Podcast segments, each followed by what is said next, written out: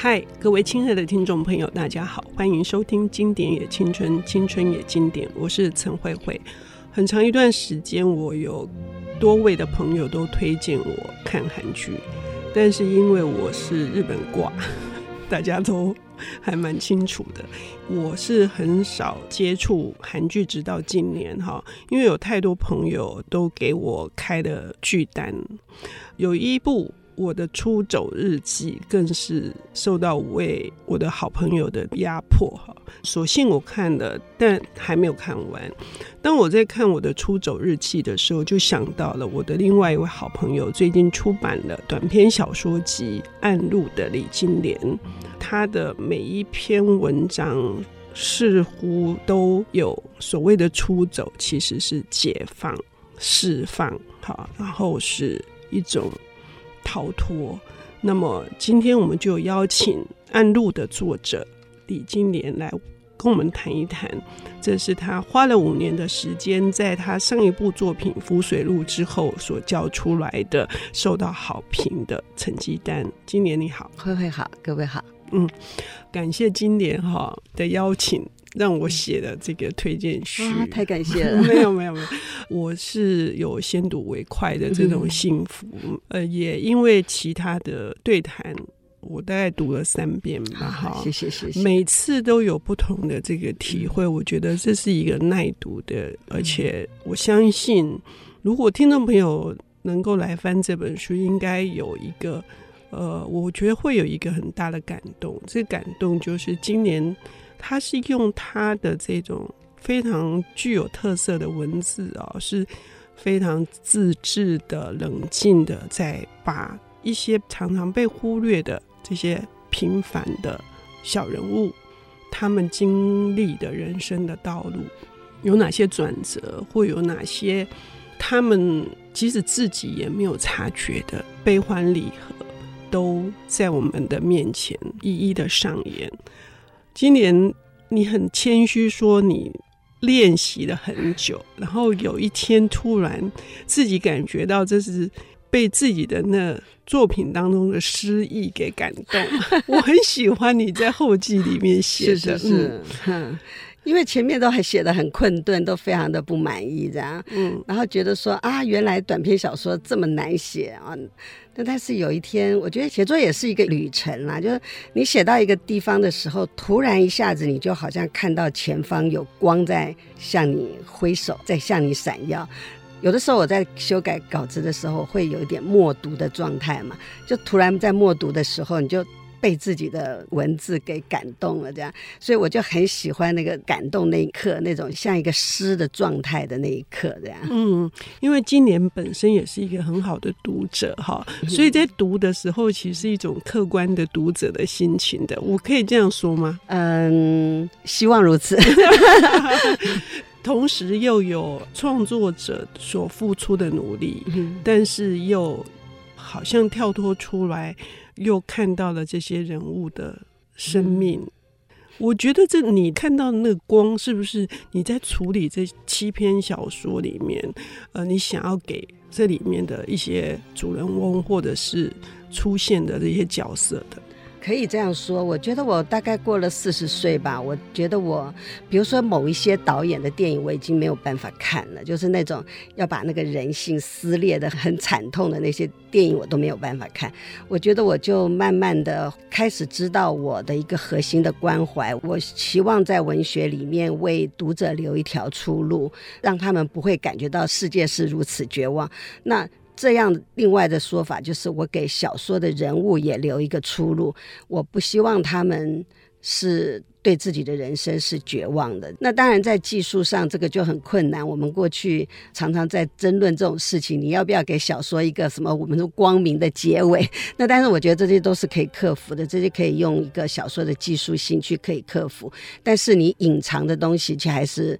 带着祝福的意思，然后希望这些小说人物，即使是受到了人生里面很大的打击，但是他都还是可以一步一步的看到那个像我看到的那样的光，这样。嗯，这个也是我阅读的过程当中一直有被掏袭，然后一直有一些东西进来的。那那些东西进来的是。那种温度的感觉，那个水的那个感觉啊，尤其是尽管这七篇来说，以他作为书名的这篇《暗录》，其实那是一个非常悲惨的遭遇啊。今年在处理这一篇作品的时候，你自己觉得你自己克服了什么？我这篇小说写了很多次，嗯，那事实上我主要就是要写她遭遇的这个打击。那这个女主角莫名其妙在家里晚上睡觉的时候，有有一个小偷闯进来，那小偷看到她颇有姿色，就性侵了她，这样。那这当然是。招来横祸嘛？那我主要是要写他的一个复原的过程，我希望给他一个复原的机会。那但是如果我采取的写法是十九年以后，那他面临了小孩子要考大学的这件事情，然后再加上他的案情也露出了一点曙光。但是想想看，我如果我不是选择这样一个十九年后的角度来写，我选择是。案情发生的时候，那个截然就会不一样，因为这个整个小说的调性就会变成是痛苦的、愤怒的、批判的、呐喊的。那这个就，我觉得那个的小说的力量可能会一时就烧完了，这样。那、嗯、所以我不会选择那样的写法，我选择十九年后用一个比较低缓的，然后压抑的方式来呈现他。如何在面对这个案情有一点点结果的时候的那种挣扎，这样，嗯，然后来呈现他对复原的渴望，这样。我认为这种回顾哈，几乎每一篇都是这种回顾。那我们不要说这个回顾好像是这件事情就一定很远，其实，在这些受害者的心目中。他永远是那么鲜明，对，而且甚至因为岁月的累积，或者是甚至是因为他有想要保护的人，那现在以至于他深埋了那么久的这一件事情，即使是案情要露出曙光，他愿意让他曝光吗？他对于他的孩子，尤其是要联考的这个女孩，他要不要让他知道？所以。暗路那条光要怎么样出现？我觉得这实在是一个太棒的。对，我当然不会那么天真的认为他立刻就可以解决，嗯、所以我在结尾。还留了一个伏笔，意思是说他的底线就是不能让女儿知道。但是我们可以假想，有一天当他可以让女儿知道，他才是真正的走完了他的暗路。所以我在这篇小说里面其实很残忍的让他并没，但是我呈现了这个女性多么努力的在走出她的暗路。嗯譬如说，他去练太极导引，他为了可以好好的睡一觉，因为他等于是长期的失眠。那好好的睡一觉，其实就表示他的复原又走了一步。所以他每一个努力都感动我，嗯，他每一个为自己所做的努力都深深感动我。但是我不会天真的认为他这么快，那个伤痛太深了嘛。即使他的底线还是不能让女儿知道，但是我把时空那个环境设在一个早晨，那个那个初起的阳光洒进来是这么的干净，那么纯白，就像创世纪一样。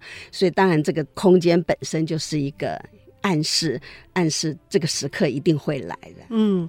就像一开始的时候，今年说短篇小说怎么这么难写哈？这篇暗路，这个女孩子在面对十九年前这个悲剧的时候，最后她选择离婚，变成单亲妈妈，还有娘家的妈妈跟弟弟又怎么样看待这件事情？再包括她的前夫。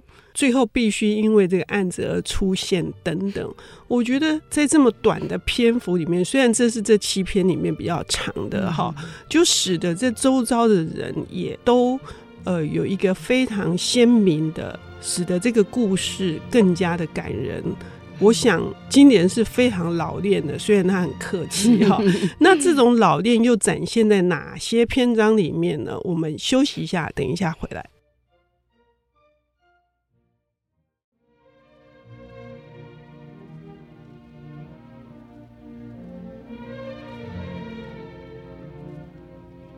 欢迎回到《经典也青春，青春也经典》，我是陈慧慧。我们今天邀请到的领读人是这部《暗路》短篇小说集《继浮水路》的这长篇小说之后啊，现在受到非常多的读者喜欢的作者李金莲。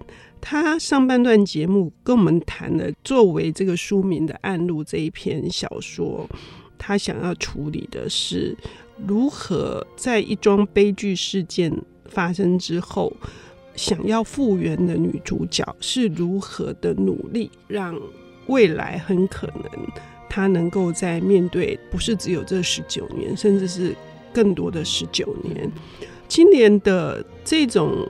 对于回顾的这一件事情，有蛮多。虽然今年认为我应该最喜欢的是徐老师的阅读史哈，但是我想今天我们蛮多都是以女性为主。我们来谈，我认为还有一篇很厉害的是以男性为主的这个骑士的旅程啊。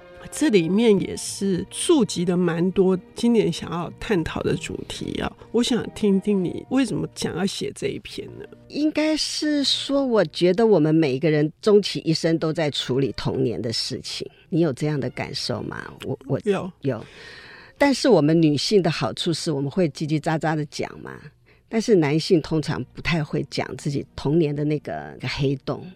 那我是透过这篇小说在处理主角夏琳，也都是必须在他的父母都过世了以后，他才开始去回顾他那个童年里面的那个黑洞。你看，像他在高中的时候是是一个这么忧郁的一个男性，然后他的兴趣最后在父亲的阻止下，他就没有办法去念美术系等等的。其实就是在父母亲结束以后。他才能够成为一个自由的自己。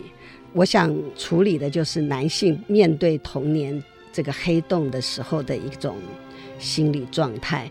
那我当然用了一点点稍微神经质的处理的方法，比如说他跑了一趟南部以后回来以后，他每天去看山看夕阳，然后有的时候还手挥起来，好像觉得好像要画画，其实看起来像一个神经兮兮的。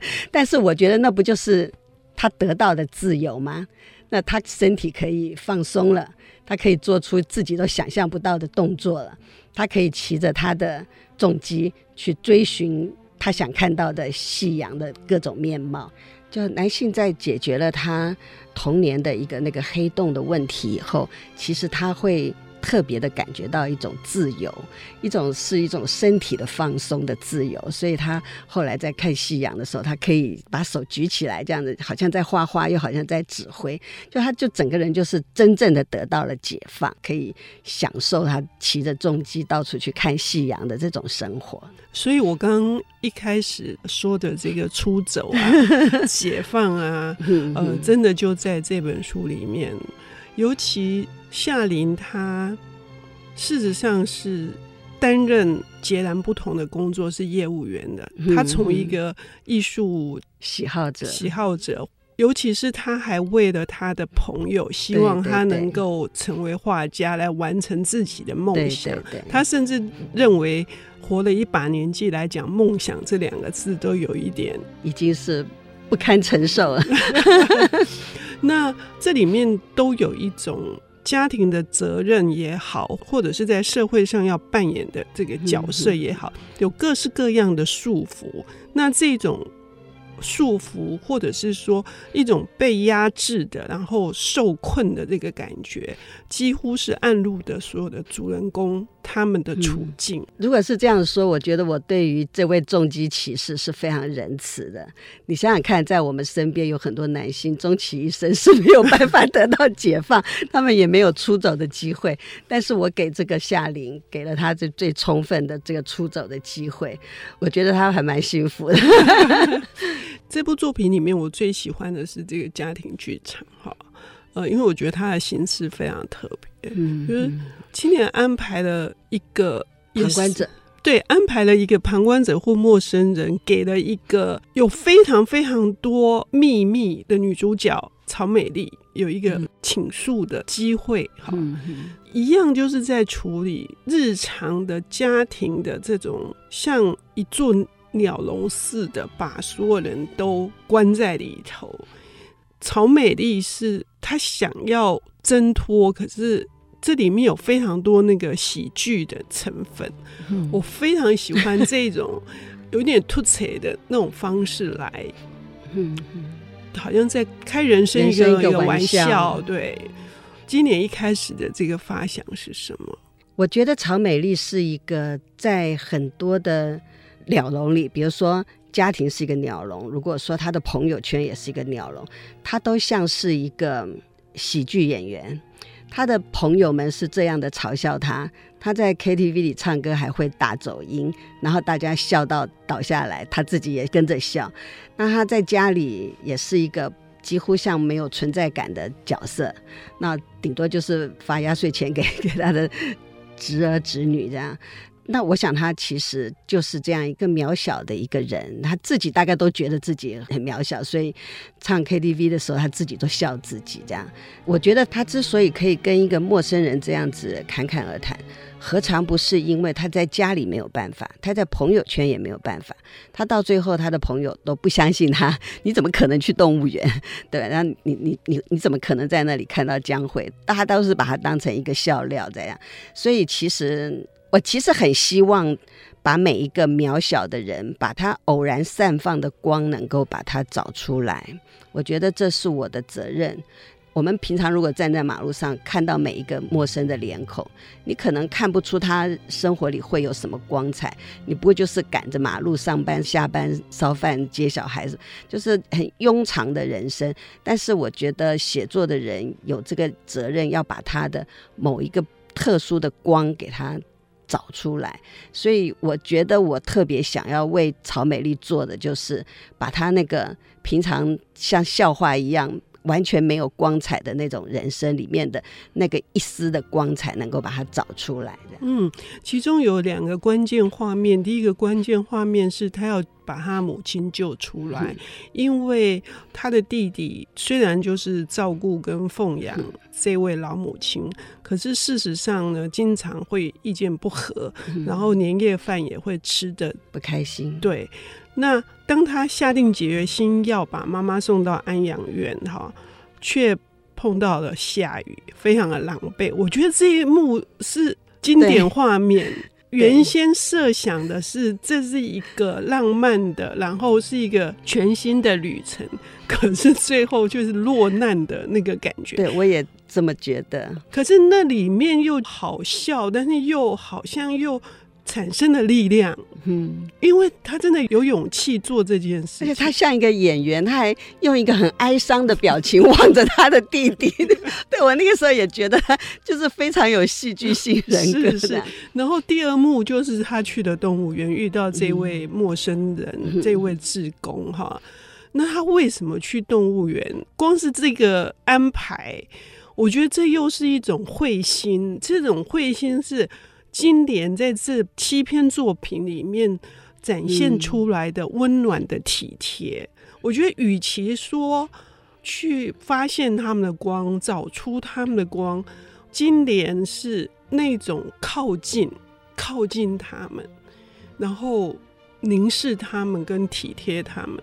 因为时间的关系，只能把这一段话献给这个作者金莲哈，然后非常的欢迎各位听众朋友能够来看《暗路》这部作品，你会发现你的内在也被金莲的体贴所滋润了。谢谢，感谢，感谢，谢谢。本节目由 IC 之音与瑞木读墨电子书联合制播，经典也青春与您分享跨越时空的智慧想念。